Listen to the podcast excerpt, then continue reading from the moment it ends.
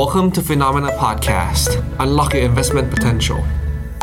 สวัสดีค่ะ ตอนรับทุกคนเข้าสู่ Expert Delivery นะคะ วันนี้วันอังคารที่ 30 พฤษภาคมค่ะ อยู่กับกระต่ายวรวรรณตินารานนะคะ แล้วก็ทีมงานของทางฟินโนมีนาค่ะ วันนี้ต้องบอกว่า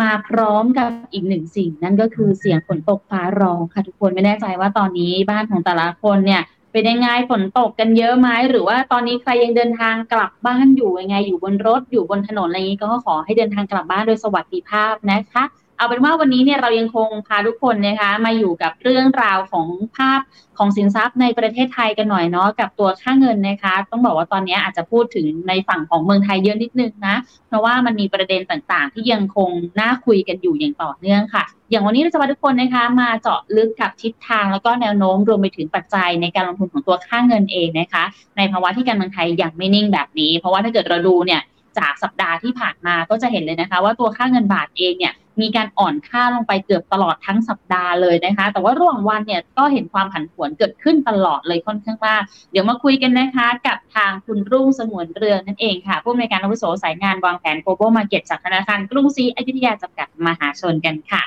สวัสดีค่ะคุณรุ่ง สวัสดีค่ะ คุณวรวรรณสวัสดี ท่านผู้ชมรายการ Expert Delivery ทุกท่านค่ะ คุณรุ่งสบายดีนะคะ สบายดีค่ะ คุณวรวรรณเช่นกันนะคะ ฝนตกเหมือนกัน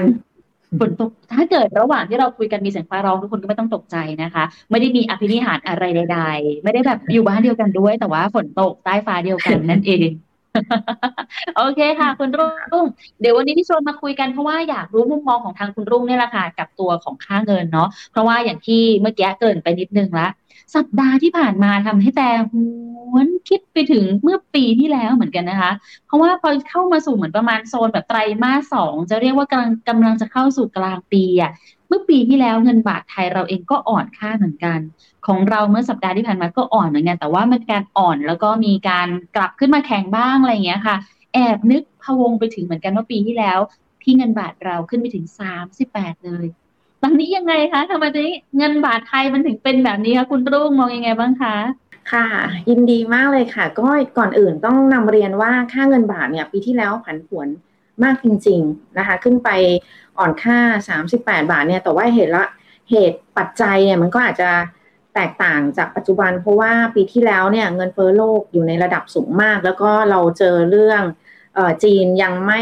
คลายล็อก นโยบายปลอดโควิดนะอันนี้หนึ่งละคือขาดนักท่องเที่ยว แล้วก็อีกประเด็นหนึ่งก็คือราคาน้ำมันในตลาดโลกเนี่ยพุ่งสูงมาก หลังจากที่รัสเซียบุกยูเครนนะคะช่วงนั้นแถมแบงก์ชาติสหรัฐหรือว่าเฟดเขาก็เร่งขึ้นดอกเบี้ยนโยบายนะเพื่อคุมเงินเฟ้อขณะที่เศรษฐกิจสหรัฐเนี่ยเขาก็ในระยะเวลานั้นเนี่ยเขาก็ยังคงเติบโตได้ดีกว่าแห่งอื่นๆนะพอมาปัจจุบันเนี่ย ก็ในช่วงสักไตรมาสแรกของปีนี้ก็ยังคงผันผวนสูงนะคะ แต่ว่าพอเข้าสู่ไตรมาสสองเนี่ยจริงๆ ก็ช่วงครึ่งหลังของเดือนมีนาคมแล้ว แล้วก็ลากยาวมาตลอดเอเดือนเมษายนทั้งเดือนเนี่ยก็ปรากฏว่าเงินบาทเนี่ยเคลื่อนไหวในกรอบที่จะค่อนข้างที่จะแคบนิดหนึ่งก็คืออลักษณะถ้าถ้า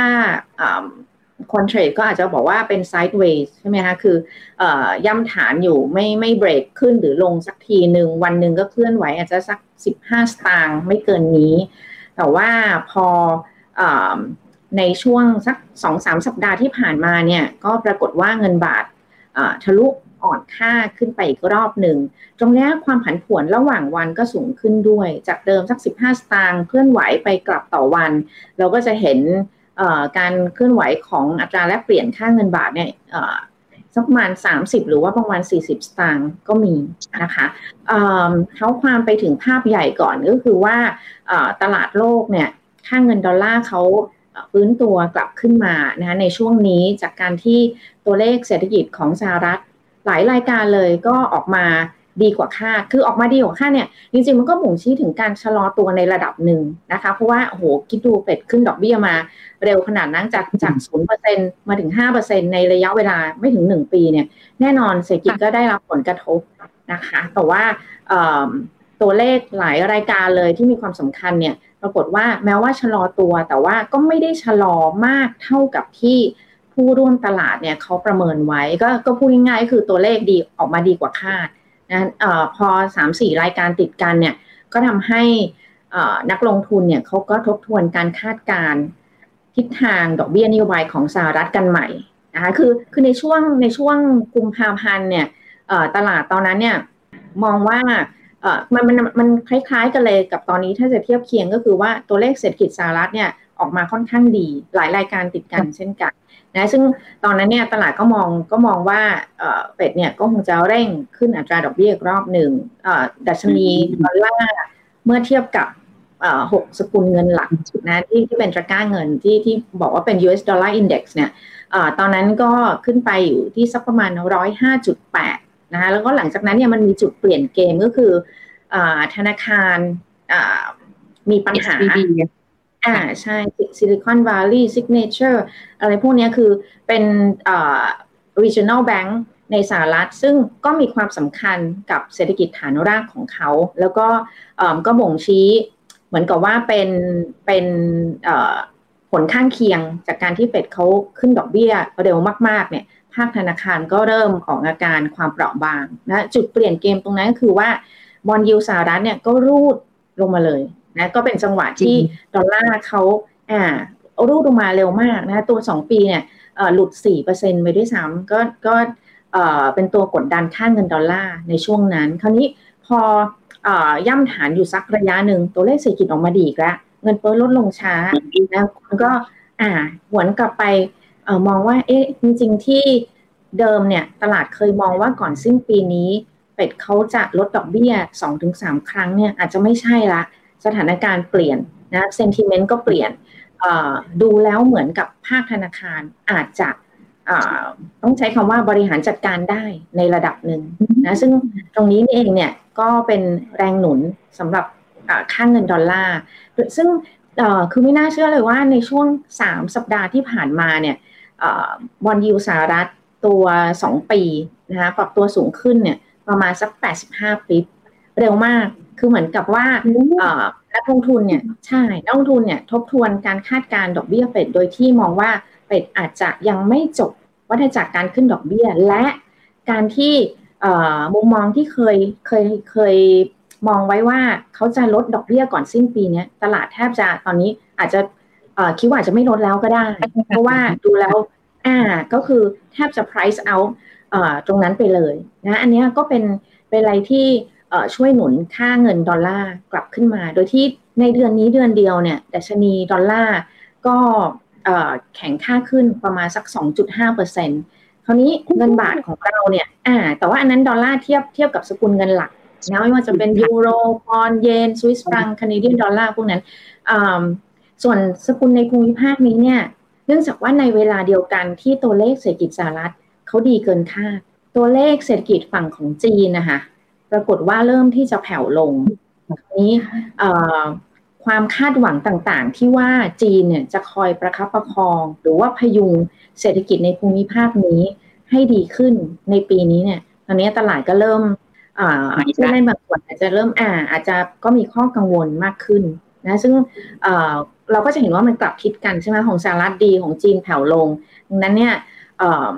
เงินหยวนก็นำสกุลเงินภูมิภาค อ่อนค่าในเดือนนี้ เงินบาทเนี่ยอ่อนค่าประมาณสักสองเปอร์เซ็นในเดือนนี้นะคะจะก็ก็ถือว่าอยู่ในโซนที่อยู่ในกลุ่มที่ที่อ่อนค่าแหละ อ่า อ่อนอยู่ในกลุ่มที่อ่อนค่า แต่ก็ยังมีเงินสกุลเงินอื่น ๆ ในภูมิภาคที่อ่อนกว่าเรา เช่น รูเปียของอินโดนีเซีย เงินหยวนของจีน แล้วก็เงินริงกิตของมาเลเซีย นะคะ แต่ว่าก็พูดด้านเดียวก็ไม่ได้ก็ต้องพูดอีกด้านหนึ่งก็คือ สกุลเงินที่ในเดือนนี้เขาแข่งค่าก็มีอย่างเช่นเงินวอนเกาหลีใต้ ใช่ แล้วก็เงินดอลลาร์ของไต้หวันอ่อนอ่อนค่านิดหน่อย ตรงนี้อาจจะได้อันนี้สงจากเซนติเมนต์เรื่องเรื่องบิ๊กเทคในสหรัฐที่ที่ตอนนี้ดูดูว่าจะอ่าดูว่าดูว่าจะใช่กำลังกำลังบูมนะคะ ก็กำลังบูมอีกรอบหนึ่งก็แล้วกันเงินบาทก็อยู่ในกลุ่มที่ อ่อนค่าแต่ไม่ได้อ่อนค่าผิดปกติ เพราะว่าอย่างที่นำเรียนไปว่าหยวนเนี่ยอ่อนค่ามากกว่าเรา หรือว่าดอลลาร์อินเด็กซ์เนี่ยเขาแข็งค่ามากกว่า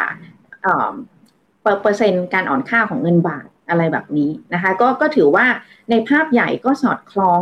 ไปกับเซนติเมนต์ในตลาดโลก แล้วก็การที่ตลาดเนี่ยมานั่งรีวิวกันใหม่แล้วว่าเอ๊ะแล้วดอกเบี้ยเฟดเนี่ยจบไม่จบ นะเพราะว่าการประชุมวันที่13-14มิถุนายนเนี่ย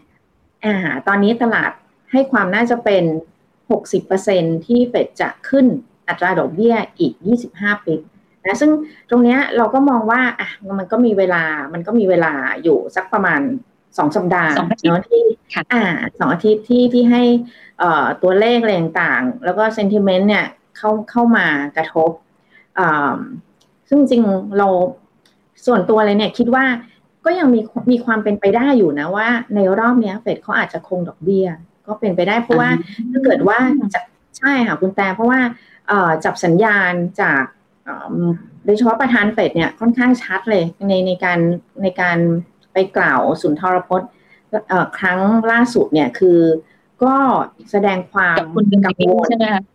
อ่าใช่ไปคู่กันคู่กัน อ่า อ่าแปลว่าดูรายการเดียวกัน คุณแต่อ่า อันอันนั้นก็ดูอยู่ใช่ก็อยู่เหมือนกันค่ะนั้น ใช่ อันอันนั้นเนี่ย คือเป็นการส่งสัญญาณที่เหมือนคนเขาก็แซวว่าเอ๊ะคุณเจพาวเนี่ยไม่ได้อ่านไลน์กลุ่มหรือเปล่า เพราะว่า เอ่อผู้ว่าการเฟดเอ่อหลาย ๆ สาขาเนี่ยเขาพูดไปในแนวทางเดียวกันว่าเเงินเฟ้อยังเป็นปัญหาสำคัญ แล้วก็ยังอยากจะขึ้นต่อนะ ยังยัง ขึ้นอัตราดอกเบี้ยนโยบายไม่จบ ซึ่งประธานเฟดคุณพาวเวลเนี่ยเขาก็โอเคเงินเฟ้ออะยังเป็นยังเป็นข้อกังวลใช่ แต่ว่าเขาก็เขาก็มองว่าความตึงเครียดในภาคธนาคารหรือว่าเเรื่องของสินเชื่อที่มันตึงตัวโดยเฉพาะที่เกี่ยวข้องกับธุรกิจขนาดเล็กเนี่ยมันเริ่มจะเป็นประเด็นที่ที่อาจจะ ทำให้เขาเนี่ยมองว่าจริงๆ ดอกเบี้ยมันไปสูงกว่านี้ได้นะ แต่ว่ามันเกิดปัญหาในภาคธนาคารเนี่ยแหละ ซึ่งซึ่งตลาดก็ตีความสัญญาณตรงนั้นว่า ก็ยังมีความเป็นไปได้ว่าใช่ว่าว่าเขาอาจจะคงดอกเบี้ยในรอบนี้ ก็ก็ยังก็คงต้องต้องดูต่อไปยังยังคงมีตัวเลขเศรษฐกิจสำคัญที่จะออกมาก็อย่างเช่น การจ้างงานนอกภาคเกษตรสำหรับเดือนพฤษภาคมที่จะออกช่วงค่ำของวันศุกร์นี้ นะคะ เรื่องเรื่องของค่าจ้างอะไรต่างเนี่ย ซึ่งเออจริงก็เรื่องของเศรษฐกิจสหรัฐเนี่ยก็ต้องนำเรียนว่าเออชะลอตัวไหมโมเมนตัมเนี่ยค่อนข้างแผ่วนะ แต่ว่าตลาดเนี่ย เนื่องจากว่าตัวเลขเนี่ยมัน ใช่ คนคนถามว่าเอ่ออย่างอย่างปีที่แล้วเนี่ยที่มีเส้นอัตราผลตอบแทนที่มัน inverted อะเอ่อบอล บอลยิวระยะไกลต่ำกว่าบอลยิวระยะใกล้ตอนนี้ใช่ ตอนนี้ก็ยังเป็นอยู่ ซึ่ง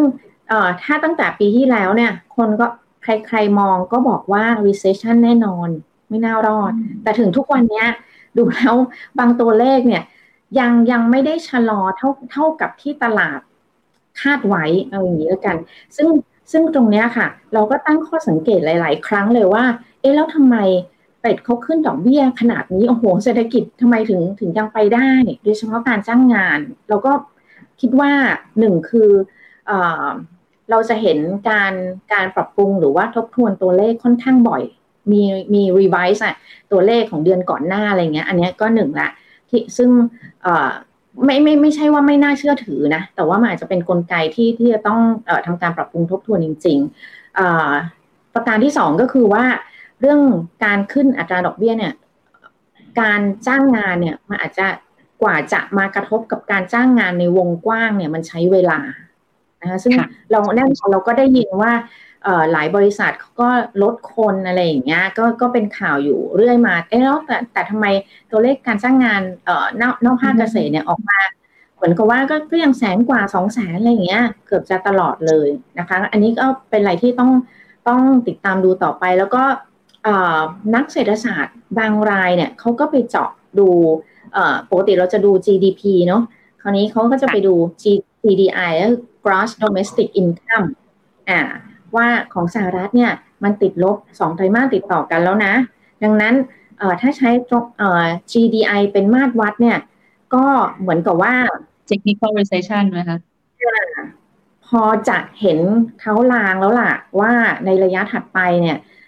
โมเมนตัมของการเติบโตของเศรษฐกิจสหรัฐเนี่ยก็น่าที่จะชะลอตัวลงอย่างมีนัยสำคัญนะคะ ซึ่งซึ่งตรงเนี้ยเราเราคิดว่าแต่ว่าแน่นอนว่าทุกวันนี้มันมีหลายปัจจัยอย่างสัปดาห์ที่แล้วคนกังวลเลย debt ceiling ใช่ไหมคะคืออ่าอ่าแม้กระทั่งเราอาจจะลืมไปแล้วเพราะว่าวันที่เขาเขาเขาดูเหมือนจะตกลงกันได้อะไรอย่างเงี้ยคือมันมันก็จะเข้ามารบกวนสมาธิของตลาด ตลอดเวลาเลยว่า เอ๊ะแล้ว 95%ของตลาดเนี่ยมองว่าโอ้ยังไงก็ได้ดีลนาทีสุดท้ายก็ก็ได้มาแล้วอะไรอย่างนี้แต่ว่ามันก็ยังมีความเสี่ยงอยู่สักห้าเปอร์เซ็นต์น่ะณเวลานั้นณเวลานั้นว่า เพราะว่าอะไรเพราะว่าการได้ดีลในการ suspend debt limit เนี่ยไม่อยากจะบอกว่าเป็นการเพิ่มเพดานนี่เลย บอกว่าเป็นการที่เขาเขายังไม่เขาขยายใช่ไหม เขาขยายเขาเขายังไม่เขาขยายเวลานะเขาขยาย period คือจะจะคุยจะคุยกันเรื่องนี้อีกทีเนี่ย ก็คือปี 2025 เลย อ่า ซึ่งเพื่อเพื่อให้เพื่อให้กระทรวงการคลังเนี่ย สามารถที่จะชำระอ่าค่าใช้จ่ายอะไรได้ตามตามระยะเวลาตามข้อกำหนด คราวนี้ในอีกห้าเปอร์เซ็นที่กังวลเนี่ย เพราะว่าอะไรเพราะว่าคือถ้า ทุกอย่างมันเป็นไปตามที่ตลาดคาดเนี่ย ก็โอเค เราเราก็จะเห็นว่าผลกระทบต่อค่าเงินก็ดี หรือว่าบอลยิวหรือว่าตลาดหุ้นเนี่ยมันค่อนข้างจำกัด เพราะว่าคนส่วนใหญ่เขามองไว้แบบนั้นว่าน่าจะได้ดีลแต่ว่าแต่แต่เขายังต้องมีลงคะแนนพรุ่งนี้นะคะ วันพุธแต่คิดว่าก็อาจจะมีดราม่าอีกเล็กน้อยทางการเมืองอะ่ะ แต่ว่าก็ก็น่าจะผ่านไปได้ คราวนี้ในห้าเปอร์เซ็นที่เขากังวลเพราะอะไร เพราะว่าถ้าไม่ได้ดีลเนี่ย แล้วสหรัฐผิดนัดชำระหนี้ใช่ไหมเงินในคลังไม่พอเนี่ยคุณใจเน็ตเยเลนแล้วมนตรีคลังแกมาพูดหลายรอบแล้ว X date หนึ่งมิถุนาตอนหลังมาเป็นห้ามิถุนาอ่าซึ่งตรงเนี้ยห้าเปอร์เซ็นตรงนั้นเนี่ยความเสี่ยงตรงนั้นอะมันจะยิ่งใหญ่มหาศาลเลยคือ มันจะสร้างความผันผวนปั่นป่วนวุ่นวายไม่เพียงแต่เศรษฐกิจสหรัฐแต่ว่าตลาดการเงินทั่วโลก ซึ่งซึ่งคนเขาก็กลัว นะคะ แต่ว่าโอเคมันมันมันไม่เกิดอะดีแล้วก็ก็ตลาดก็ก็กลับมา คราวนี้ตอนนี้ตลาดกลับมาดูเรื่องอะไร ก็มาดูเรื่องอการคาดการดอกเบี้ยนโยบายเฟดต่อไปว่าเออแล้วตัวเลขที่จะประกาศออกมาเป็นยังไง ตัวเลขเดี๋ยวนี้อย่างเดียวก็ไม่พอแล้ว เพราะว่าสถานการณ์ของภาคการเงินก็มีความสำคัญไม่แพ้กัน เมื่อดอกเบี้ยมันขึ้นมาเร็วมาก ถึงจุดหนึ่งเนี่ยความเปราะบางมันเราเราเริ่มที่จะเห็นแล้ว อ่าแล้วก็ถ้าเกิดว่ามีอย่างนี้มาอีกเรื่อยๆ เนี่ยแน่นอนว่าก็ก็จะกระทบทั้งเซนติเมนต์ด้วย แล้วก็ค่าเงินดอลลาร์ด้วยนะคะ อย่างไรก็ตามเมื่อสักครู่พูดถึงดัชนีดอลลาร์ไว้ว่าจริงๆ เมื่อปีที่แล้วเนี่ยที่เราไปที่ 38 บาทกว่าเนี่ยดัชนีดอลลาร์เขาขึ้นไป 114 เลยนะ แล้วก็ปรับตัวลดลงมาจีนเปิดประเทศ แล้วก็คนมองว่าเฟดก็น่าที่น่าที่จะขึ้นดอกเบี้ย น้อยขนาดน้อยลงจำได้ไหมมีช่วงหนึ่งอะที่ที่ขึ้น75 75แล้วก็อ่าคนมองว่าน่าจะขึ้นขนาดน้อยลง อ่าใช่ ลดลดดีกรีในในการขึ้นต่อครั้งอ่าแล้วก็ตัวเลขเศรษฐกิจสหรัฐเดือนกุมภาดีขึ้นตอนนั้น Dollar Index ก็เด้งขึ้นไป105.8คราวนี้เจอเรื่อง Silicon Valley ที่เราบอกว่ามันเป็นการเปลี่ยนเกมจริงๆเนี่ย หลังจากนั้นเนี่ย Dollar Index แม้กระทั่งรอบนี้เองที่ตัวเลขก็ยังออกมาดีนะคะหลาย ๆ รายการเนี่ยทุกทุกวันเนี่ยตัวดอลลาร์อินเด็กซ์ก็อยู่ที่ประมาณสักหนึ่งร้อยสี่หนึ่งร้อยห้าก็คือเขาไม่สามารถที่จะกลับขึ้นไปทำทำไฮของรอบอีกเลยอะหรือแม้กระทั่งบอลยูของสหรัฐเองก็ตาม ที่เราบอกว่าขึ้น 85 ปิ๊บในรอบ 3 สัปดาห์เนี่ย แต่ก็ยังไม่ได้ขึ้นไปแบบ 5%กว่าก่อนที่จะเกิดเรื่อง regional bank นะคะ ดังนั้นเราคิดว่าช่วงนี้มันน่าจะเป็นเฟสสุดท้ายของการของการฟื้นตัวของค่าเงินดอลลาร์แล้วล่ะแต่ว่าก็แน่นอนความไม่ความความไม่ชัดเจนแรงต่างเนี่ยมันก็มีผลต่อความเชื่อมั่นของนักลงทุนว่าอย่างเห็นทาง รายการก็ตั้งชื่อมาวันนี้ใช่ไหมภาวะที่การเมืองไทยยังไม่นิ่งอ่าก็ต้องยอมรับเลยว่าเมื่อสักครู่เนี่ยที่เราบอกไปว่าเงินสกุลเงินที่เขาอ่อนค่ากว่าเราในเดือนนี้ก็มี แต่ที่เขาอ่อนค่าน้อยกว่า หรือแข็งค่าเลยก็มี อันนี้ก็พูดตามตามเนื้อผ้าเลยตามข้อเท็จจริง ดังนั้นใช่ถ้าถ้าจะบอกว่าปัจจัยการเมืองหลังเลือกตั้งไม่มีผลเนี่ย อันนั้นอันนั้นถือว่าไม่ได้พูดความจริงแล้วคือเราเราก็ต้องมองไปว่า ดอลลาร์ในตลาดโลกเนี่ย ซึ่งรุ่งให้น้ำหนักเนี่ยสักประมาณนักแปดสิบเปอร์เซ็นในสำหรับค่าอัตราแลกเปลี่ยนดอลลาร์บาทโอเคใช่ คราวนี้มันจะมีปัจจัยเฉพาะตัว ก็คือสถานการณ์การเมืองหลังการเลือกตั้ง การเลือกตั้งผลออกมาชัดเจนนะคะพักอันดับหนึ่งอันดับสองอันดับสามแต่ว่าหลังจากนั้นเนี่ยตลาดเริ่มไม่แน่ใจเกี่ยวกับการการจัดตั้งรัฐบาล การจัดตั้งรัฐบาลนะการการจับขั้วหรือว่าอย่างอย่างแคนดิเดตนายกเนี่ยดูแล้วยังเจออีกหลายช็อตเลยค่ะกว่ากว่าที่จะไปถึงเรื่องของการผลักดันนโยบายเศรษฐกิจ และการผลักดันนโยบายเศรษฐกิจเนี่ยเนื่องจากว่าพักอันดับหนึ่งอันดับสองเนี่ยคะแนนเขาไม่ห่างกันมากใช่ไหมดังนั้นนักลงทุนก็รอดูว่าแล้วการเบลนผสมผสานนโยบายเศรษฐกิจ ของพรรคก้าวไกลหรือว่าพรรคเพื่อไทยใช่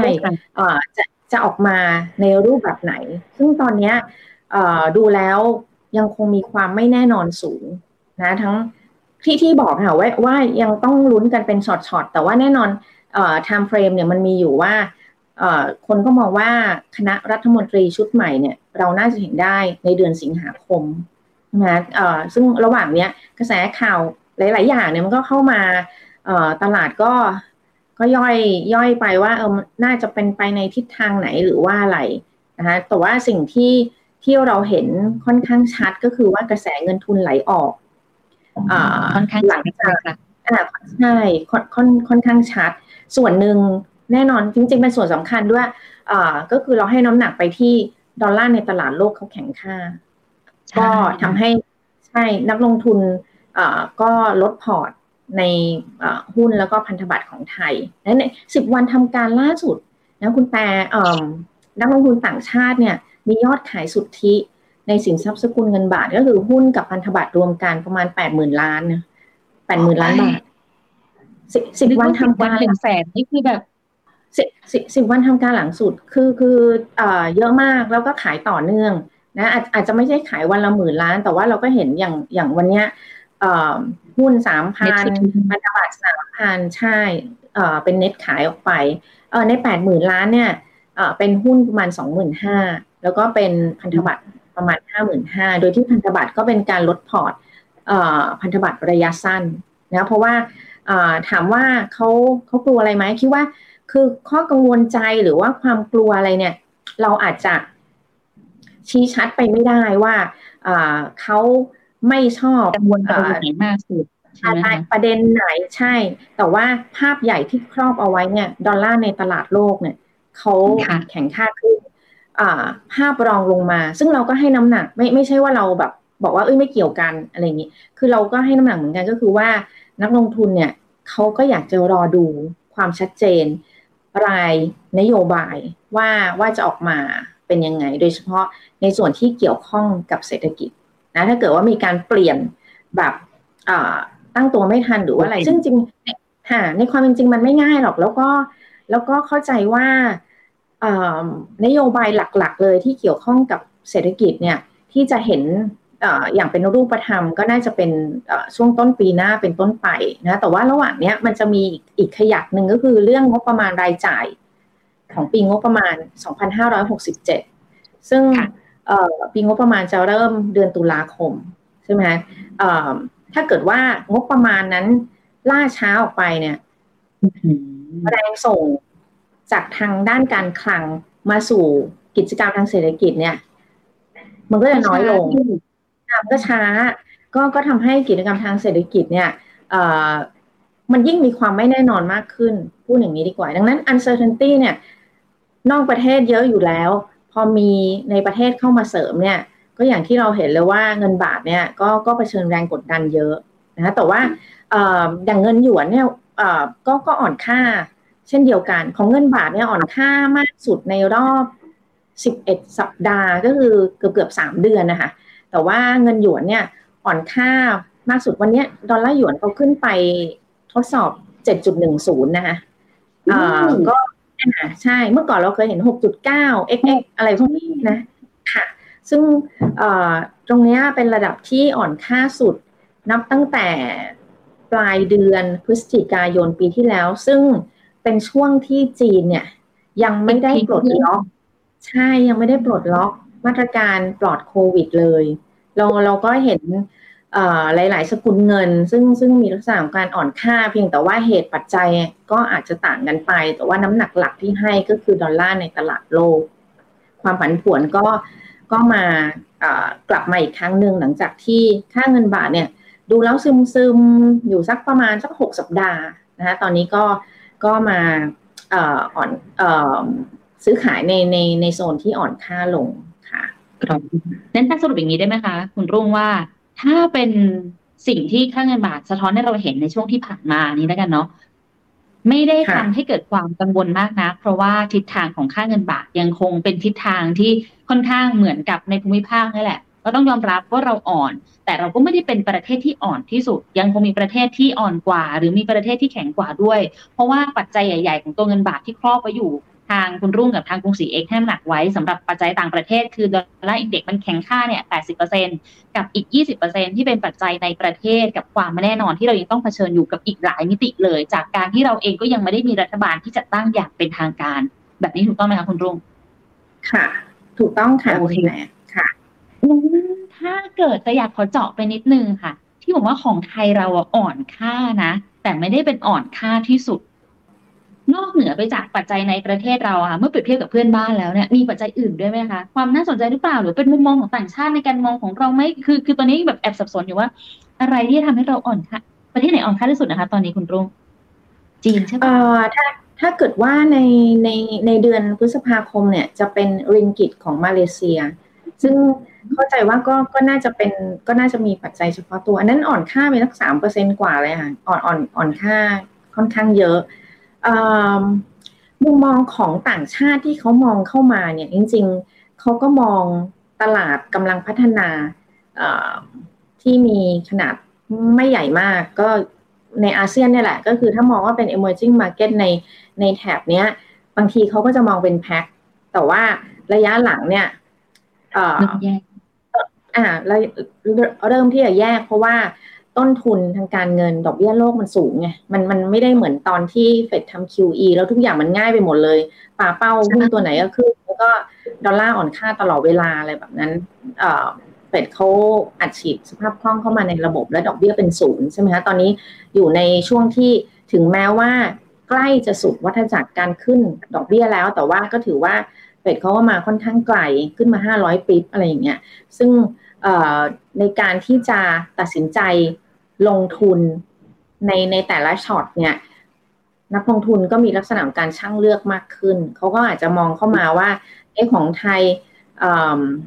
อุตสาหกรรมที่น่าสนใจเราก่อนได้ valuation valuation อาจจะอาจจะไม่แพงแต่ว่ามีมีสตอรี่ไหมหรืออะไรอย่างนี้การเมืองในประเทศยังไม่นิ่งหรือว่าอะไรเขาอาจจะเขาอะไม่ไม่ได้หนีเราไปตลอดเพียงแต่ว่าเขาในในช่วงที่เงินมันไม่ได้ถูกมากเนี่ย การปรับพอร์ตมันเกิดขึ้นตลอดเวลา เพื่อที่จะให้ให้เขาไม่เสียเปรียบกองอื่นๆใช่ไม่ใช่เพื่อให้เขาไม่เสียโอกาสหรือว่า performance เขาอะไม่ไม่ได้ด้อยไปกว่ากองอื่นๆที่ที่จะจะมีเบนช์มาร์กในการวัดอะไรอย่างเงี้ยซึ่งตอนนี้ก็ดูเหมือนว่า เอ๊ะแล้วทำไมแม้กระทั่งสกุลเงินในภูมิภาคนี้เองเนี่ย ปรับตัวก็ก็ยัง เหมือนกับว่าก็ยังมีการผสมผสานก็อย่างที่ได้นำเรียนไปในในช่วงแรกคือเอเชียเหนือไม่นับจีนก็ก็คือเกาหลีกับไต้หวันเนี่ยสกุลเงินของเขาแข็งค่าในเดือนนี้ ก็ก็เรามองว่าน่าจะได้อันนี้สูงจากเรื่อง Big Tech ที่ที่เป็นที่เป็นเทคแบบล้ำมากๆอะไรอย่างเงี้ยใช่แบบ DA แบบเหมือนเหมือนตัว develop market ถูกไหมคะ เป็นเทคแบบนั้นก็ได้ก็ได้อันนี้ส่งไปค่ะ ส่วนปัจจัยสำหรับสกุลเงินหลัก อ่า อันนี้ก็จะเป็นเรื่องอัตราดอกเบี้ยละ ซึ่งเดี๋ยวเดี๋ยวจะขออนุญาตนำเสนอแนวโน้มเลยละกัน ให้ให้ทางท่านท่านอ่าได้ได้ถือถือว่าเป็นการแบ่งแบ่งปันว่าเออแล้วมุมมองของกรุงศรีเนี่ย เรามองค่าเงินยังไงในระยะถัดไป เพราะว่าเราก็ใช้เวลาของรายการเนี่ยในในช่วงที่ผ่านมาพูดถึงว่าตอนนี้มันเกิดอะไรขึ้นนะ แล้วเออย้อน ย้อนไปถึงใช่ ในช่วงต้นปีหรือแม้กระทั่งปลายปีที่แล้ว คราวนี้เมื่อมองไปข้างหน้าเนี่ย เราก็ดูว่าเป็ดเนี่ยเขาก็หน้าที่จะใกล้หยุดการขึ้นดอกเบี้ยแล้ว ถึงแม้ว่าเขาจะขึ้นอีกในรอบนี้เราคิดว่าไม่จำเป็นที่เขาจะขึ้น แต่ว่าโอเคเขาเขาอยากจะขึ้นน่ะ ก็เพื่อเพื่อที่จะดูแลเงินเฟ้อเอ่อแล้วแล้วขึ้นรอบนี้ถึงขึ้นรอบนี้ก็ได้ถูกไหมคะถูกค่ะ แต่ว่าถ้าถ้าใจรุ่งนะถ้าคือคือออสเตรเลียเนี่ยเขาเขาขึ้น มาเรื่อยเลยแล้วเขาหยุดเขาหยุดไปครั้งหนึ่งแล้วก็เสร็จแล้วเขากลับมาขึ้นอีก แต่ว่าคิดว่าเป็ดเนี่ย การที่เขาหยุดน่าจะเป็นการส่งสัญญาณว่าน่าจะคงยาวละ การลดดอกเบี้ยยังไม่พูดนะเพราะว่าเฟดเขาไม่อยากให้ตลาดคิดว่าเขาจะจะรีบลงดอกเบี้ย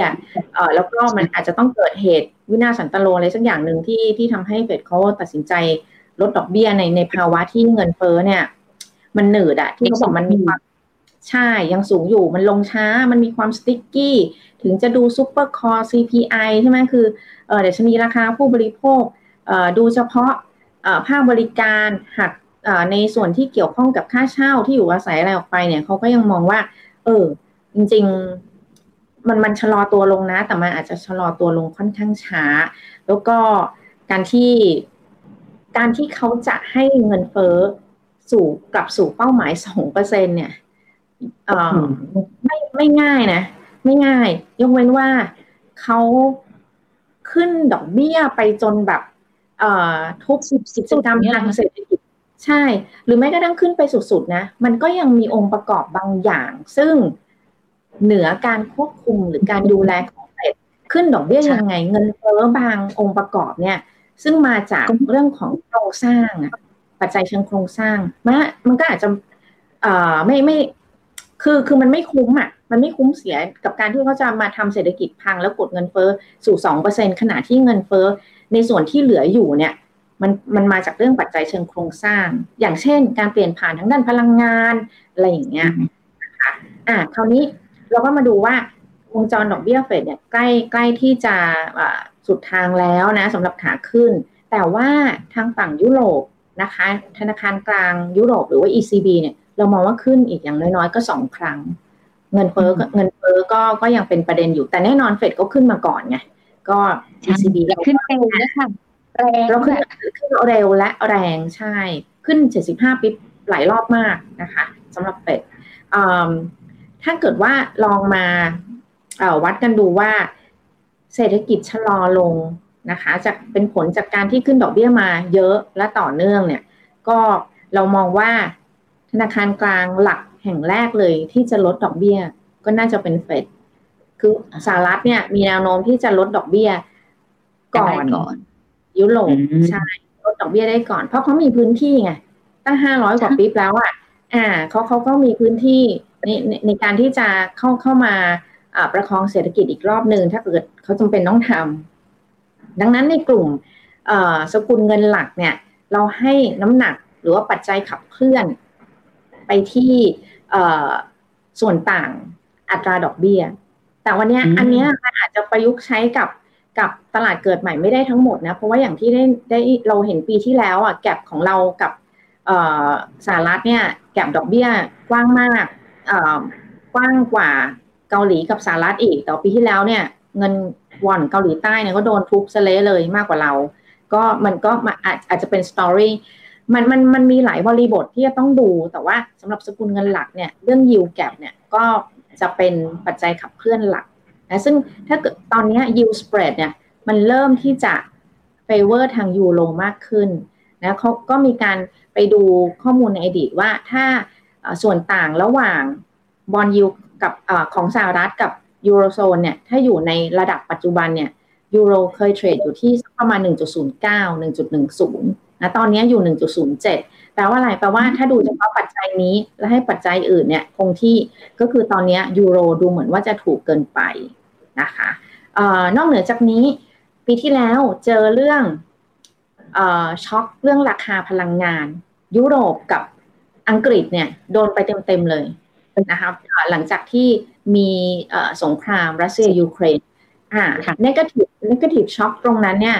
มันได้คลี่คลายลงไปเยอะมากแล้ว แล้วก็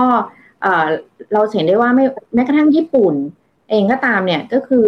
เรื่องของการขาดดุลจากเขาเขาเรียกว่า energy deficit อะคือการการขาดดุลจากการนำเข้าพลังงานตอนตอนนี้ก็ได้ได้คลายตัวไปในทิศทางที่ดีขึ้น อ่านี้เป็นประเด็นที่สองที่ที่เรามองว่า เอ๊ะแล้วทำไม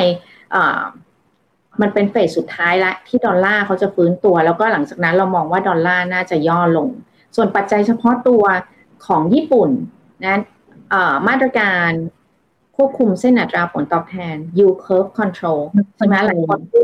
อ่า วันนี้ก็เขาเขาทางตลาดเนี่ยก็มองว่า ในที่สุดแล้วก็ต้องยกเลิก เราก็มองว่ามาตรการที่ที่บิดเบือนตลาดเนี่ยในในที่สุดแล้วก็อยู่ไม่ได้ เพียงแต่ว่าผู้ว่าการคนใหม่ของทาง BOJ เนี่ยช่วงช่วงนี้เขาก็ยังไม่ได้ส่งสัญญาณว่าว่าจะยกเลิก แต่ว่าเราเราคิดว่าในที่สุดก็น่าจะยกเลิก แล้วก็การยกเลิก yield curve control เนี่ย ส่วนใหญ่เราก็ไม่ควรบอกก่อนนะ เพราะว่ามันโดยธรรมชาติอะอย่างส มมติสมมุตินะ สมมุติคุณจะลดค่าเงินหรือเพิ่มค่าเงินอะไรเงี้ยคุณคุณคงไม่บอกก่อนอะอ่าเขาก็คงจะหาจังหวะที่เหมาะสมแล้วเราก็คิดว่า ถ้าในช่วงครึ่งหลังของปีเงินเฟ้อโลกแล้วก็ยิวพันธบัตรของโลกเนี่ย อยู่อยู่ในช่วงขาลงหรือว่าย่อลงได้บ้างตรงนี้ก็น่าจะเอื้อให้ BOJ เขาเขายกเลิกมาตรการควบคุมเส้นอัตราผลตอบแทนก็จะเป็น แรงหนุนสำหรับค่าเงินเยน คราวนี้กลับมาที่ emerging market บ้างนะคะสกุลเงินตลาดเกิดใหม่ อันนี้มีความเชื่อมโยงสูงกับเศรษฐกิจจีน เศรษฐกิจจีน reopen ทุกคนดีใจเราได้ต้อนรับนักท่องเที่ยวจีนอีกครั้งหนึ่งแล้วก็จีนเนี่ยเป็นตลาดส่งออกหลักของเรา แล้ววันนี้กระทรวงพาณิชย์ก็ประกาศตัวเลขออกมาภาคส่งออกเนี่ยมูลค่าติดลบไปเดือนเมษาประมาณสักเจ็ดเปอร์เซ็นต์กว่าๆแต่ว่าตลาดจีนเนี่ย ยังยังกลับมาโตได้นะคะซึ่งตรงนี้นี่เองเนี่ยความเชื่อมโยงของเศรษฐกิจจีนกับตลาดเกิดใหม่ เราเห็นตัวเลขของจีนในในเมื่อเร็วๆนี้ดูเหมือนจะแผ่วไป แต่เราคิดว่าลาบลอยหรือว่าเขาเรียกวินฟอลจากจากเรื่องของรีโอเพนนิ่งจีนเนี่ยมันยังไม่จบนะยังไม่หมด อุปสงค์แรงต่างที่อั้นมาเนี่ย เราคิดว่ายังไปได้ต่อ ยังยังมีอีกสักหลายเฮือกเลยล่ะ เพียงแต่ว่าจีนเนี่ยเขาจะเป็นการฟื้นตัวในลักษณะตัวเคก็คือไม่เท่าเทียมในส่วนของภาคบริการ consumption เนี่ยฟื้นค่อนข้างดี แต่ว่าภาคอสังหาริมทรัพย์ หรือว่าเรื่องของอการผลิตเนี่ยตอนนี้ก็ยังคงเป็นเจอเจอปัญหาเชิงโครงสร้างอยู่เหมือนกัน อย่างไรก็ตาม net net แล้วมองว่าโมเมนตัมของเศรษฐกิจจีน ช่วงครึ่งหลังของปี ยังน่าที่ไปได้ต่อ แล้วก็จะเอื้อประโยชน์ต่ออ สกุลเงินบาทด้วยนะคะนอกนอกเหนือจากนี้การท่องเที่ยวไทยเนี่ยห้าเดือนแรกเราต้อนรับนักท่องเที่ยวต่างชาติประมาณนักสิบจุดสี่ล้านคนนะแล้วรุ่นที่สิบนะคะเนี่ยอ่าตรงเนี้ยห้าห้าเดือนแรกนะคะ คุณแต่เออเราเราใช่ทะลุสิบล้าน คราวนี้ในระยะถัดไปเนี่ย ก็น่าที่จะเพิ่มขึ้น ของการเร่งตัว แม้ว่าจะเป็นโลซีซันก็ตาม เพราะว่าในช่วงไตรมาสแรกของปีเนี่ยนักท่องเที่ยวจีนยังไม่ได้เข้าไทยเยอะนะคะออมองไปข้างหน้าเนี่ยจำนวนจำนวนเที่ยวบิน ซึ่งตอนนี้จากจีนมาไทยเนี่ยสัปดาห์หนึ่งประมาณ 154 เที่ยวบินออีกประมาณนักสองสาเดือนจนถ้าไปถึงไตรมาสที่สามของปีนี้เนี่ยจำนวนเที่ยวบินจะเพิ่มเป็น ประมาณสัก 450 เที่ยวต่อสัปดาห์ อันนี้เราก็มองว่าศักยภาพการฟื้นตัวของภาคท่องเที่ยวก็ยังมา ท่องเที่ยวฟื้นตัวเกินดุลบัญชีเดินสะพัดถึงแม้จะไม่มากนักนะคะ แต่ก็ทั้งหมดนี้เรามองว่าก็ก็เป็นปัจจัยหนุนสำหรับค่าเงินบาท โดยที่แน่นอนเรากลับมาดูที่ว่าถูกครอบไว้โดยดอลลาร์ในตลาดโลก ซึ่ง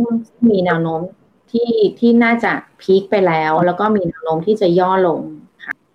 งั้นก็แปลได้ว่าจากปัจจัยภายนอกของตัวดอลลาร์เองที่น่าจะพีคแล้วก็น่าจะอยู่ในเทรนด์ของลุ้นอ่อนค่ามากกว่าแข็งค่า บวกกับปัจจัยในประเทศของเราที่ยังคงเห็นแรงส่ง จากในฝั่งของตัวภูมิภาคเดียวกัน อย่างพี่ใหญ่ของจีนที่น่าจะยังคงส่งต่อมาให้ถูกไหมคะ ก็น่าจะทำให้เงินบาทน่าจะแข็งได้กว่าต้นปี แบบนี้ถูกไหมคะคุณรุ่งโหคือเนื่องจากว่าต้นปีเนี่ยผันผวนสูงมากใช่แต่ว่าเรา คือเราช่วงที่ช่วงที่ปลายปีที่แล้วที่บอกสามสิบแปดกว่าเนี่ย แล้วเขาลงมาสามสิบสองม้วนเดียวเลยนะ ม้วนเดียวเลย แล้วหลังจากนั้นก็ก็ปรับตัวสูงขึ้นไปเอ่อปรับตัวอ่อนค่าคราวนี้เอ่อในช่วงถ้า time frame สักสักระยะหนึ่งถึงสองเดือนเนี่ย เราก็มองไว้ที่สามสิบสี่ท่วนถึงสามสิบห้าจุดห้าศูนย์นะบาทครึ่งอาจจะดูว่ากว้างแต่ว่าบทเขาจะวิ่งเนี่ย ไม่ว่าจะขึ้นหรือลงก็ สามสิบสี่สิบสตางค์เป็นเรื่องชิวๆเลย ถูกค่ะสามสี่วันก็ก็ทะลุแล้วนะคะคราวนี้เราในในช่วงท้ายปีเนี่ย เราก็ยังคงวางกรอบไว้ว่าสำหรับเป้าหมายค่าเงินบาท ก็น่าจะอยู่ที่รอๆสักสามสิบสองปลายถึงสามสิบสามบาทต่อดอลลาร์นะคะก็คือมองว่าบาทแข็งจากจากระดับปัจจุบันคราวนี้ ผันผวนที่จะเข้ามาระหว่างทางเนี่ย ก็อาจจะต้องระวังนิดนึงว่าถ้าเกิดว่าแล้วแต่ว่าท่านผู้ประกอบการอยู่ฝั่งขาที่ซื้อหรือว่าขายดอลลาร์ใช่ไหมคะแต่ว่าตลาดอ่า ก็ตลาดอัตราแลกเปลี่ยนเนี่ยมันจะมีเทรนด์จะมีเทรนด์ของเขาอาจจะไม่ค่อยเหมือนหุ้นนิดนึงตรงตรงที่ว่าหุ้นเนี่ยอาจจะเล่นวันเดียวจบ แล้ว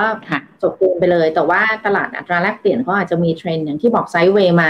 หกสัปดาห์อะไรเงี้ยแล้วก็อาจจะอ่อนค่าขึ้นมาก็จะเป็นในระยะเวลาหนึ่ง จนกว่าจะมีปัจจัยใหม่เข้ามา แล้วก็จะแข็งค่าลงมาหรืออ่อนค่ากลับขึ้นไป จะจะจะจะจะจะมีพีเรียดของเขาอะค่ะอาจจะไม่ไม่ไม่ได้เป็นการเล่นแบบวันเดียวจบ เล่นเล่นเช้าจบบ่ายอะไรอย่างเงี้ยค่ะ ซึ่งอันเนี้ยมันก็ขึ้นอยู่ เนื่องเนื่องจากว่าปัจจัยมันใหญ่ไงคือมันมันเป็นเอ่อทั้งเศรษฐกิจสหรัฐ แล้วก็ เศรษฐกิจอื่นด้วยโดยเปรียบเทียบกันใช่ไหมคะว่าค่าเงินสกุลคู่นี้คู่นี้เปรียบเทียบกันแล้วใครมีแนวโน้มอยากจะขึ้นดอกเบี้ย ลดดอกเบี้ยคงดอกเบี้ยยังไงอ่าอย่างพรุ่งนี้เรามีการประชุมการประชุมคณะกรรมการนโยบายการเงินมาสิ้นเดือนเลยสามสิบเอ็ดพฤษภาคมก็มองว่าคือมีแนวโน้มที่จะขึ้นดอกเบี้ยอีก 25ปีไปอยู่ที่2%นะคราวนี้ 2%พอหรือยัง ต้องนำมาเรียนก่อนว่าเงินเฟ้อไทยเนี่ยกลับเข้าสู่กรอบเป้าหมายของกรงงได้เร็วกว่าที่คาด ก็คือเดือนเมษายนเนี่ยก็อยู่ที่สักประมาณ 2.67%ละเงินเฟ้อทั่วไป แล้วก็ในเดือนพฤษภาคมเนี่ยกระทรวงพาณิชย์เขาเขามองว่ามีโอกาสที่จะต่ำสองนะถ้าถ้าถ้าเกิดว่าต่ำสองจริงเนี่ยหมายความว่าอัตราดอกเบี้ยที่แท้จริง ก็คือดอกเบี้ยนโยบายนี่แหละ ถ้าพรุ่งนี้ขึ้นสองหักลบเงินเฟ้ออัตราดอกเบี้ยที่แท้จริงเนี่ย real rate มันจะกลายเป็นบวกก็น่าที่จะเอื้อให้กรงงเนี่ยเขาหยุดแล้วก็ประเมินสถานการณ์ในในระยะถัดไปได้นะแต่ว่าอันนี้ก็ต้องยอมรับอย่างหนึ่งว่า จริงๆ เราคิดเราคิดว่าเขาอาจจะหยุดตั้งแต่ 1.75หมายถึงก่อนหน้านี้นะคะหมายถึงก่อนหน้านี้ ในในเดือนมีนาคมเนี่ย เราเราคิดว่าเขาอาจจะหยุดตั้งตั้งแต่ตรงนั้นแล้ว แต่ว่าดูจากโทนการสื่อสารเนี่ยเขาอยากไปต่อ เขายังไม่จบ แล้วก็พยายามที่จะพูดในลักษณะที่ว่าเออจะต้อง normalize นะ ปรับอัตราดอกเบี้ยนโยบายที่เขามองว่าจะต่ำเกินไปเนี่ย เข้าสู่ภาวะปกติอย่างต่อเนื่อง แล้วก็ปรับช้าๆแต่ปรับต่อเนื่อง โดยที่อาจจะ สแปรพื้นที่ไว้ถ้าเกิดเหตุอะไรขึ้นเนี่ย มีจังหวะให้ลดก็ลดได้ในอนาคตนะคะ แล้วก็เรื่องของการส่งออกเนี่ย ทางแบงก์ชาติมองค่อนข้างดีว่าช่วงครึ่งปีหลังเนี่ยก็ก็น่าที่จะฟื้นตัวได้ชัดเจน รวมถึงแบงก์ชาติก็มีข้อกังวลว่าต้นทุนที่สูงขึ้นของผู้ประกอบการเนี่ยเขาก็กังวลว่าถ้าเกิดเศรษฐกิจดีฟื้นตัวได้จากโควิดเต็มที่แล้วเนี่ย ผู้ประกอบการอาจจะส่งผ่าน ต้นทุนที่สูงขึ้นไปยังผู้บริโภคนะรวมถึงเงินเฟอ้อพื้นฐานที่ไม่รวมอาหารสดและพลังงานเนี่ยจริงๆก็ต่ำมากแล้วล่ะ แต่ว่าในในในในมุมมองของแบงก์ชาติเองเนี่ยเขามองว่ามันก็ยังอยู่สูงกว่าค่าเฉลี่ยในอดีตนะดังนั้นเหตุผลทุกประการทั้งหลายทั้งปวงก็อนุมานได้ว่าก็พรุ่งนี้ก็น่าจะขึ้นดอกเบี้ย อีก 25 สตางค์ไปอยู่ที่ 2%แต่ว่าการที่จะขึ้นไปเกิน 2%เนี่ย ตอนนี้ทางกรุงศรีมองว่าอยังยังไม่ใช่สมมติฐานหลักของเรา นั่นคือเรามองว่า 2%แล้วก็น่าจะคงดอกเบี้ยยาว โดยเฉพาะอย่างยิ่งการเมืองในการเมืองในประเทศ สถานการณ์การเมืองหลังเลือกตั้ง การผลักดันนโยบายเศรษฐกิจ ยังคงมีความไม่ชัดเจน ความไม่แน่นอนสูง มันมันเหมือนกับว่าเป็นความความไม่แน่นอนอีก อีกอย่างหนึ่งที่เพิ่มเข้ามานอกเหนือจากเศรษฐกิจโลกค่ะ เหมือนคุณรุ่งจะรู้ว่าแต่กำลังจะถามว่า ถ้าเกิดมองว่าพรุ่งนี้กรงงขึ้นดอกเบี้ยอีกครั้งหนึ่ง 25 basis point มันจะเป็นการขึ้นครั้งสุดท้ายหรือเปล่า ซึ่งตอนนี้ยังประเมินไม่ได้ถูกไหมคะหรือว่าจริงๆแล้วมีในใจว่า มีในใจว่าน่าจะครั้งสุดท้ายแต่ว่าเเราก็อยู่ในตลาดเนอะเราก็ได้ยินหลาย หลายที่เหมือนกันที่ที่เขามองว่าอาจจะไปได้ไกลกว่านี้ ถ้าสถานการณ์เอื้อให้ให้ให้แบงก์ชาติเนี่ยยังยังคงขึ้นอัตราดอกเบี้ยต่อไป ใช่ใช่ค่ะ แต่ว่าถ้าของ House View ของทางกรุงศรีเองเนี่ย เราคิดว่าคือเราเราอาจจะไม่ได้มองเศรษฐกิจปีนี้ดีมาก เราให้อัตราการเติบโตของเศรษฐกิจไทยปีนี้ที่ 3.3%แล้วก็ส่งออกเนี่ยแทบจะไม่โตเลย ก็ก็คือศูนย์หรือ 0.5 อะไรเงี้ย ซึ่งตรงเนี้ย การการที่มองดอกเบี้ยปลายทางของของกรงงต่างกันของแต่ละแบงก์หรือว่าของแต่ละโบรกเกอร์เนี่ยก็เนื่องจากสมมติฐานที่ที่เราตั้งไว้มันต่างกันนะคะนั่นแสดงว่าเรามองว่าปีนี้ยังไง GDP ที่จะขึ้นมาได้เนี่ยก็คือเป็นทางฝั่งของการท่องเที่ยวภาคบริการแหละ ส่งออกอะไรหยุดก่อน ดอกเบี้ยก็อาจจะไม่ต้องขึ้นแรงมากก็ได้ถูกไหมคะ ใช่ค่ะ คือ ท่องเที่ยวแล้วก็การการส่งผ่านมายังการบริโภคภาคเอกชนแรงส่งจากภาคบริการเนี่ยเห็นชัดเจนมากนะคะ ซึ่งซึ่งก็ถือว่าเป็นเรื่องดีอะแต่ว่าการส่งออกเนี่ยคืออยังต้องได้แรงช่วยจากจากอีกหลาย ๆ ประเทศเลยว่าเศรษฐกิจเขาจะไม่ได้ชะลอรุนแรงมากกว่าที่ประเมินไว้เดิมอะไรแบบนี้ค่ะ งั้นมาจับคู่กับค่าเงินของประเทศที่เราคิดว่าเขาหน้าถ้าเขาโตเราโตตามกับเงินหยวนดีกว่าคะบาทหยวนหยวนบาทตอนนี้ยังไงดีคะอ๋อพอดีตอนนี้หยวนเขาอ่อนค่านำเรา ซึ่งปกติแล้วเงินหยวนเนี่ยใช่เสถียรนะใช่ปกติ ในในสภาวะปกติเอ่อเงินเงินหยวนค่อนข้างเสถียรจีนเขาจะมีการกำหนดแบนใช่ไหมช่วงแปดโมงกว่า ตอนเช้าๆเขาก็จะประกาศออกมาฟิกซิ่งวันนี้เท่าไหร่อะไรเท่าไหร่ แต่ว่าระยะหลังเนี่ยก็เป็นการกำหนดในในทิศทางที่อ่อนค่าลง แล้วก็มันก็ส่งแรงกระเพื่อมมายังค่าเงินบาทด้วย เพียงแต่ว่าถึงแม้ว่าเรายังไม่ได้อ่อนค่าเท่ากับหยวนเนี่ย แต่ว่าทิศทางมันเป็นไปในทิศทางเดียวกันดังนั้นในระยะนี้หยวนอาจจะดูว่าถูกลงเมื่อเทียบกับเงินบาท แต่ว่าในระยะกลางถึงยาวแล้ว เราก็คิดว่าล้อไปตามกัน นะคะ อีกอย่างหนึ่งอ๋อถ้ามีเวลาอีกนิดหนึ่งก็คือเรื่องอ่าอันนี้อยากจะแชร์เหมือนกัน เพราะว่าเห็นพวกตาม Twitter หรือว่างานpaper อะไรต่างเนี่ยก็เริ่มก็เริ่มพูดกันมากขึ้นที่ว่าบทบาทของเงินดอลลาร์ในตลาดโลกจะลดลง ใช่ไหมคะว่าจะ settle ราคาน้ำมันเป็นหยวนนะ หรือเป็น local currency ของคนที่เขาขาย หรือว่าอย่างเมื่อวานนี้ก็มีข่าวที่ว่าซาอุ เขาอยากจะขอเข้าร่วม BRICS Bank อะไรเงี้ยซึ่งซึ่งอันเนี้ยต้องนำเรียนว่าบทบาทของเงินดอลลาร์ในตลาดโลกเนี่ยก็จะทยอยลดลง แต่ว่ามันไม่ได้เกิดช่วงข้ามคืน เขาอยู่มาประมาณสักเจ็ดสิบปีค่ะในในในสถานะที่ที่ใหญ่สุดอะพี่ใหญ่สุดและอ,อ,อันดับสองเนี่ยห่าง gap มันห่างกันมาก คือตอนเนี้ย คนก็มองคนก็บอกว่าสัดส่วนของเงินดอลลาร์สหรัฐ ที่เป็นทุนสำรองของโลกธนาคารกลางทุกแห่งทั่วโลกเนี่ยสัดส่วนอยู่ที่ 58%นตนะคะต่ำสุดตั้งแต่ปี 1995 แต่ว่าที่ 58%เนี่ยอันดับสองคือเงินยูโรอยู่ 20%เห็นไหมคะคือใช่คือคือ over time เนี่ยแน่นอนบทบาทของดอลลาร์ อิทธิพลของเงินดอลลาร์ในตลาดโลกเนี่ยก็จะลดลง เพราะคนหาทางเลือกทำไมคนหาทางเลือก คนเห็นแล้วว่าในช่วงที่รัสเซียทำสงครามเนี่ยสหรัฐเขาสามารถ sanction ได้แบบโชโชโชแล้วมันก็มีมีคนคนพยายามหา alternative ว่าเอ๊ะแล้วส่วนหนึ่งอะมันมันเป็นเรื่องของขั้วอำนาจของโลกด้วยนะคะใคร take side กับจีนหรือว่าอะไรต่างแต่ว่าอีกส่วนหนึ่งเนี่ยคนก็เริ่มมองแล้วว่าเอ๊ะระบบแบบเนี้ยวิชิมแบบเนี้ย มันสามารถที่จะเอ่อยื้อใช่ ยื้อกันต่อไปได้อีกนานสักเท่าไหร่นะซึ่งในอดีตเนี่ยตั้งแต่เงินปอนหรือว่าอะไรเป็นต้นมาเนี่ย การที่เขามีสถานะเป็นเงินทุนสำรองของโลกก็ใช้ก็ก็ครองตำแหน่งได้ประมาณสักแปดสิบ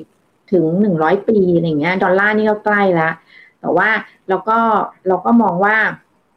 ห้าสิบแปดเปอร์เซ็นที่เป็นเปอร์เซ็นต์แชร์ของ global reserve เนี่ย มันก็ยังสูง แล้วก็ settlement อะไรต่างๆ ก็ยัง settle กันชำระค่าสินค้าเป็นดอลลาร์เป็นหลัก ส่วนหยวนเนี่ย เปอร์เซ็นต์แชร์ในทุนสำรองของโลกเนี่ย ขึ้นมาจากศูนย์อยู่ที่สามถามว่า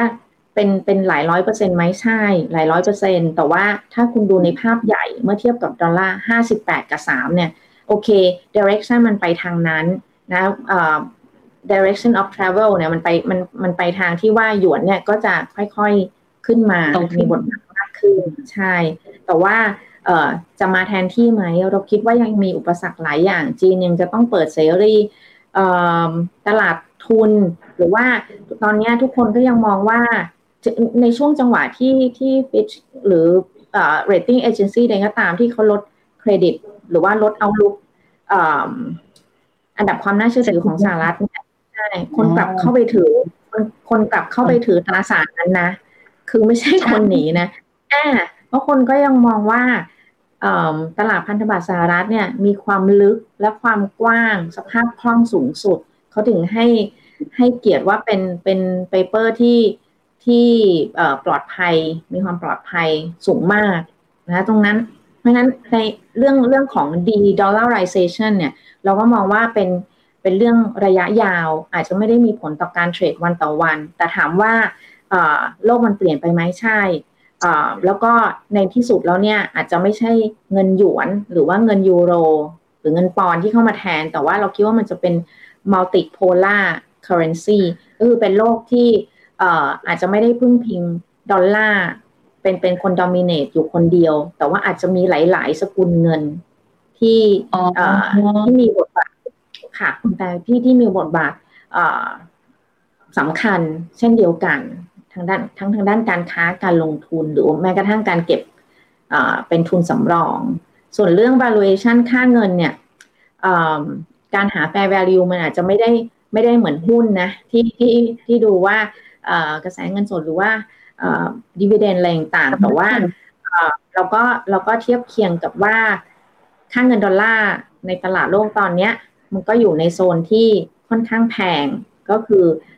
เฉียดเฉียดถ้าถ้าเทียบกับในอดีตเนี่ย ก็เฉียดเฉียดเกือบจะหลุดค่าเบี่ยงเบนมาตรฐานที่เขาเคยไปละอะไรเงี้ยแต่ว่าอันเนี้ยก็เป็นเรื่องระยะยาวเหมือนกัน ที่เขาจะกลับเข้าสู่แบนในในค่าเฉลี่ยนะไม่ไม่ได้ส่งผลต่อ ต่อการเทรดรายวันเช่นเดียวกัน ดังนั้นปัจจัยที่ต้องติดตามก็คือใกล้ๆตัวเลขจ้างงานนอกภาคเกษตรของสหรัฐใช่ไหมคะแล้วก็ถัดอ่านอนฟาร์มเพโรถัดไปการประชุม FOMC ดอทพลอตคราวที่แล้วเนี่ย ค่ากลางที่เฟดก็ให้ไว้ว่าจบปีนี้จะอยู่ที่ 5.1 5.125เปอร์เซ็นก็คือตอนนี้ตรงนี้แหละ ที่ที่เป็นอยู่ ก็ก็ดูว่าเฟดเขาจะขยับไหมทนการสื่อสารอะไรต่าง เราก็มองว่าตอนเนี้ยก็ยังยังตลาดก็ยังคงรอดูทิศทางนโยบายการเงินของสหรัฐเป็นหลักสำหรับค่าเงินค่ะ โอเคเดี๋ยวนะ แต่แต่ฟังคุณรุ่งเพลินมาก จนตอนนี้อาจจะขมวดให้ไม่ครบ แต่เอาเป็นว่ารู้แน่นอนแล้วว่าตอนนี้สิ่งที่เรากำลังน่าจะได้เห็นต่อไปคือของกรงงพรุ่งนี้ขึ้น25 basis point ของทางฝั่งของเฟดเองน่าจะขึ้น หรือก็ยังมีโอกาสคงได้อยู่เหมือนกัน ขึ้นจะขึ้นหรือจะคงก็ได้ ไม่ได้ติดอะไร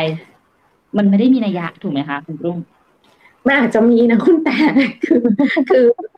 ถ้า ถ้าเกิดว่าคือคือต้องอาจจะต้องไปดู market pricing ตอนใกล้ๆก่อนใกล้ๆวัน ส่วนใหญ่เฟดเขาไม่ค่อยสวนนะอ่าส่วนใหญ่เขาทำเขาเขาไม่อยากให้เซอร์ไพรส์เยอะเพราะว่าทุกสิ่งอย่างในโลกเนี้ยเซอร์ไพรส์มันเยอะมากแล้วอะไรเงี้ยเขาไม่อยากไปไปไปเพิ่มความความแบบประหลาดใจเข้าไปอีก ตอนนี้ probability มันอยู่สักประมาณ 60%แต่ว่ายังมีอีกสองสัปดาห์ไงคะว่าว่าว่าจะเป็นยังไงใช่ใช่ที่ที่การคาดการณ์นะอาจจะเปลี่ยน ซึ่งถ้าเฟดขึ้นดอกเบี้ยเอ่อสิบสามสิบสี่มิถุนายน ก็เป็นไปได้ว่าตลาดก็ก็ยังมองต่อไป อ้าว หรือว่าจะไปต่ออ่า ก็ยังชิลแล้วก็อ่าภาคธนาคารดูแลได้แล้วในระดับหนึ่งอะไรแบบนี้ แต่ว่าถ้าเกิดว่าเขาหยุดเนี่ยอ่ารุ่งก็มองว่า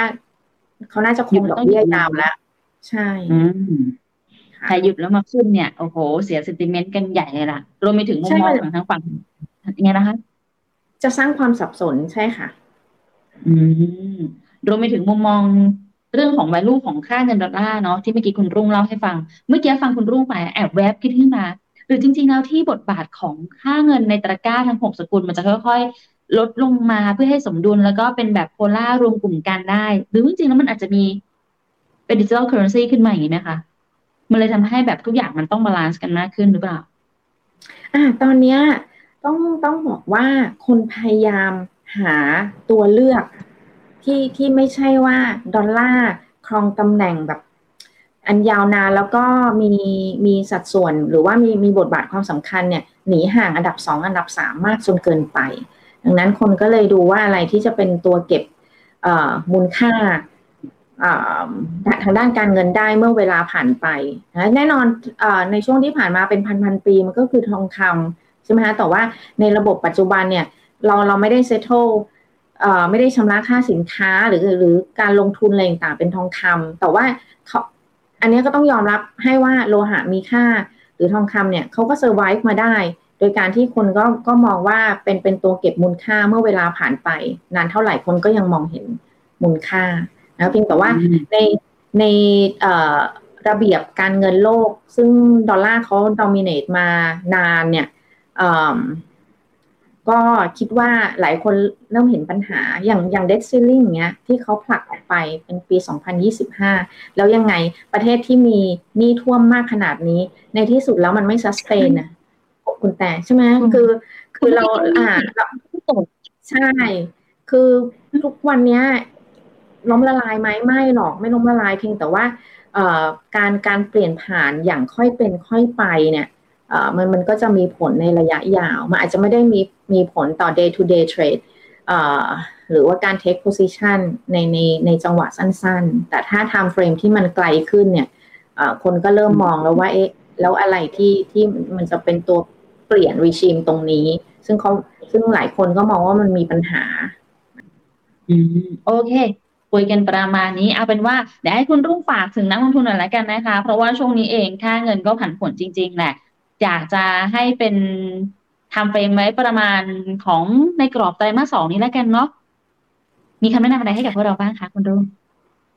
ได้ค่ะ ก็สำหรับไตรมาสสองเนี่ยก็น่าจะประเดิมด้วยตัวเลขการจ้างงานของสหรัฐแล้วก็การประชุม FOMC ซึ่งรอบนี้ก็ถึงถึงรอบที่เขาจะให้ประมาณการเรื่องเศรษฐกิจเงินเฟ้อแล้วก็ดอกเบี้ยจากเจ้าหน้าที่ของเฟดด้วยนะคะ ซึ่งตรงนี้เราก็ยังคงให้น้ำหนักหลักสำหรับค่าเงินบาทเนี่ยว่าอยู่ที่การคาดการณ์ของนักลงทุนที่มีต่อทิศทางดอกเบี้ยนโยบายของสหรัฐ เป็นสำคัญ ดังนั้นความผันผวนเนี่ยหลังหลังจากที่เราเห็นตลาดย่ำฐานมาสักพักใหญ่ความผันผวนมันกลับมาอีกครั้งหนึ่งแล้วเราก็เชื่อว่าในระยะถัดไปเนี่ยมันก็มีโอกาสที่จะดีดตัวสูงขึ้นและดังนั้นทางฝั่งผู้ประกอบการเอง ทั้งทางฝั่งผู้นำเข้าผู้ส่งออกเนี่ยก็จริงๆเราอยากให้พิจารณาการป้องกันความเสี่ยงจากความความผันผวนของอัตราแลกเปลี่ยนนะเพราะจริงๆเมื่อสักครู่ลืมคุยกับคุณแต่ราคาทองคำก็มีผลนะ กับกับค่าเงินบาทใช่ไหมคะเด็กของอ่าใช่ไหมเพราะว่า อ่ามีผลต่ออ่าราคาทองคำเนี่ยเขาผกผันกับบอลยิวถูกไหมคะก็ส่วนใหญ่เราก็เห็นอยู่แล้วแหละว่าวันไหนทองลงเนี่ยก็คือดอลลาร์เขาแข็ง แต่ว่าเงินบาทเนี่ยมันอาจจะอ่อนค่าแบบเอ็กซ์ตร้าไปอีก เพราะว่าถ้าเกิดว่าทองลงคืนละสามสิบสี่สิบเหรียญเนี่ยเราก็จะเห็นว่าสจะมีผู้ค้าทองคำในประเทศเนี่ย เอ่อเข้ามาซื้อเก็บอ่าก็เป็นโฟลทางด้าน Import อะไรแบบนั้น มันก็จะเป็นแรงเสริมอ่าหรือในทางกลับกันก็อ่าทองขึ้นคืนละสามสิบสี่สิบเหรียญก็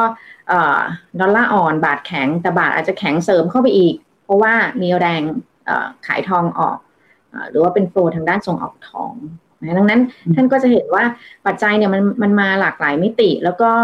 ปัจจัยในประเทศมันก็ก็มีเข้ามาเพิ่ม ความไม่แน่นอนอีกส่วนหนึ่งด้วยนะคะดังนั้นก็คิดว่าความผันผวนการที่อัตราแลกเปลี่ยนเนี่ย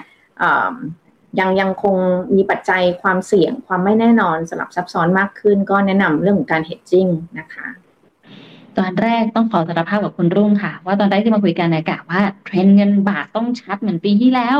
ยังไงซะต้องเป็นอีกหนึ่งสินทรัพย์ที่ลงทุนแล้วแบบ อืม น่าจะได้กำไรกำไรน่าจะแบบได้พักผ่อนหย่อนใจกันบ้าง แต่พอฟังปัจจัยแล้วโอเคค่ะ เงินบาทยังคงผันผวนอยู่ขนาดนี้ เดี๋ยวติดตามมันอย่างเป็นรายตัวไปแล้วกัน ดูเป็นหนึ่งปัจจัยที่ทำให้การลงทุนในพอร์ตของเราเนี่ยมันน่าสนใจมากยิ่งขึ้น แล้วก็มีข้อมูลรอบด้านมากขึ้นแล้วกันนะคะหรือถ้าเกิดใครอยากจะติดตามเพิ่มเติมจริงๆทางฝั่งของตองทางกรุงศรีเองเนี่ยก็มีการออก paper หรือว่ามีการนัดคุยกันอยู่แล้วนะคะในเรื่องของตัวค่าเงินเนาะติดตามกันได้นะคะคุณรุ่งยังฝากผลงานไหม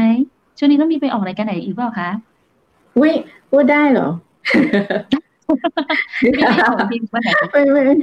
เปล่าเปล่าก็ก็ทั่วไปอะค่ะคือแต่ว่าอย่างเอ่อบ้านฟิโนมินานี่ก็เราก็ก็ให้ priority เลย เพราะว่าเอ่อนักลงทุนก็ดูเยอะนะคะจริงๆ คุณแต่ว่านักลงทุนก็ดูรุ่งก็ดูเอ่อในในในบางช่วงเวลาที่ที่ใช่ใช่ค่ะ ก็เอ่อ ฟังเข้าใจง่ายแล้วก็เป็นเป็นเรื่องของโลกของการลงทุนนะแต่เพียงแต่ว่าในเรื่องของค่าเงินเนี่ยเราอาจจะมาดูในมุมของเนื่องจากว่าเราเป็นธนาคารเนี่ยเราอาจจะมาดูในมุมของผู้ประกอบการ เยอะหน่อย อย่างไรก็ตามก็เชื่อว่านักลงทุนก็ถ้าถ้าเกิดว่าฟังมุมมองของเราแล้วเนี่ยค่ะก็สามารถที่จะนำไป take position หรือว่าไรายได้ หรือว่าอะไรได้ตามตามตามวิวของ ของท่านเองด้วย แล้วก็ตามวิวที่เรานำเสนอด้วยค่ะ ฝั่งนี้เขาจะไว้ดูค่ะว่าจะลงทุนกองทุนต้อง hedge หรือไม่ hedge ค่ะ คุณรุ่งโอเค ขอบคุณมากๆเลยนะคะ คุณรุ่งรวมไปถึงคุณผู้ชมทุกคนด้วยนะคะ ที่ดูกับพวกเราอยู่วันนี้เพราะทุกคนอยู่พร้อมกัน แล้วก็มีทั้งเรื่องของฟ้าฝนมาด้วยนะ ก็เป็นว่าวันนี้ขออนุญาตลาคุณผู้ชมทุกคนไปก่อนนะคะ แล้วเดี๋ยวเจอกันใหม่นะ วันพรุ่งนี้มี The Up Trend Q&A เหมือนเดิมนะคะ วันนี้แต่แล้วก็คุณรุ่งแล้วก็ทีมงานของทาง Finnomena ขอลาไปก่อนแล้วไว้เจอกัน สวัสดีค่ะ บริการที่ปรึกษาการลงทุนส่วนตัวจาก Finnomena จะช่วยให้คุณสามารถจัดการการลงทุนจากคำแนะนำของมืออาชีพด้านการลงทุน ที่คอยดูแลและปรับพอร์ตการลงทุนของคุณให้เป็นไปตามเป้าหมาย สนใจรับบริการที่ปรึกษาการลงทุนส่วนตัว สมัครได้ที่ f i n o m e f i n o m i n a e x c l u s i v e หรือ line at f i n o m i n a p o r t คำเตือน ผู้ลงทุนควรทำความเข้าใจลักษณะสินค้า เงื่อนไขผลตอบแทน และความเสี่ยงก่อนตัดสินใจลงทุน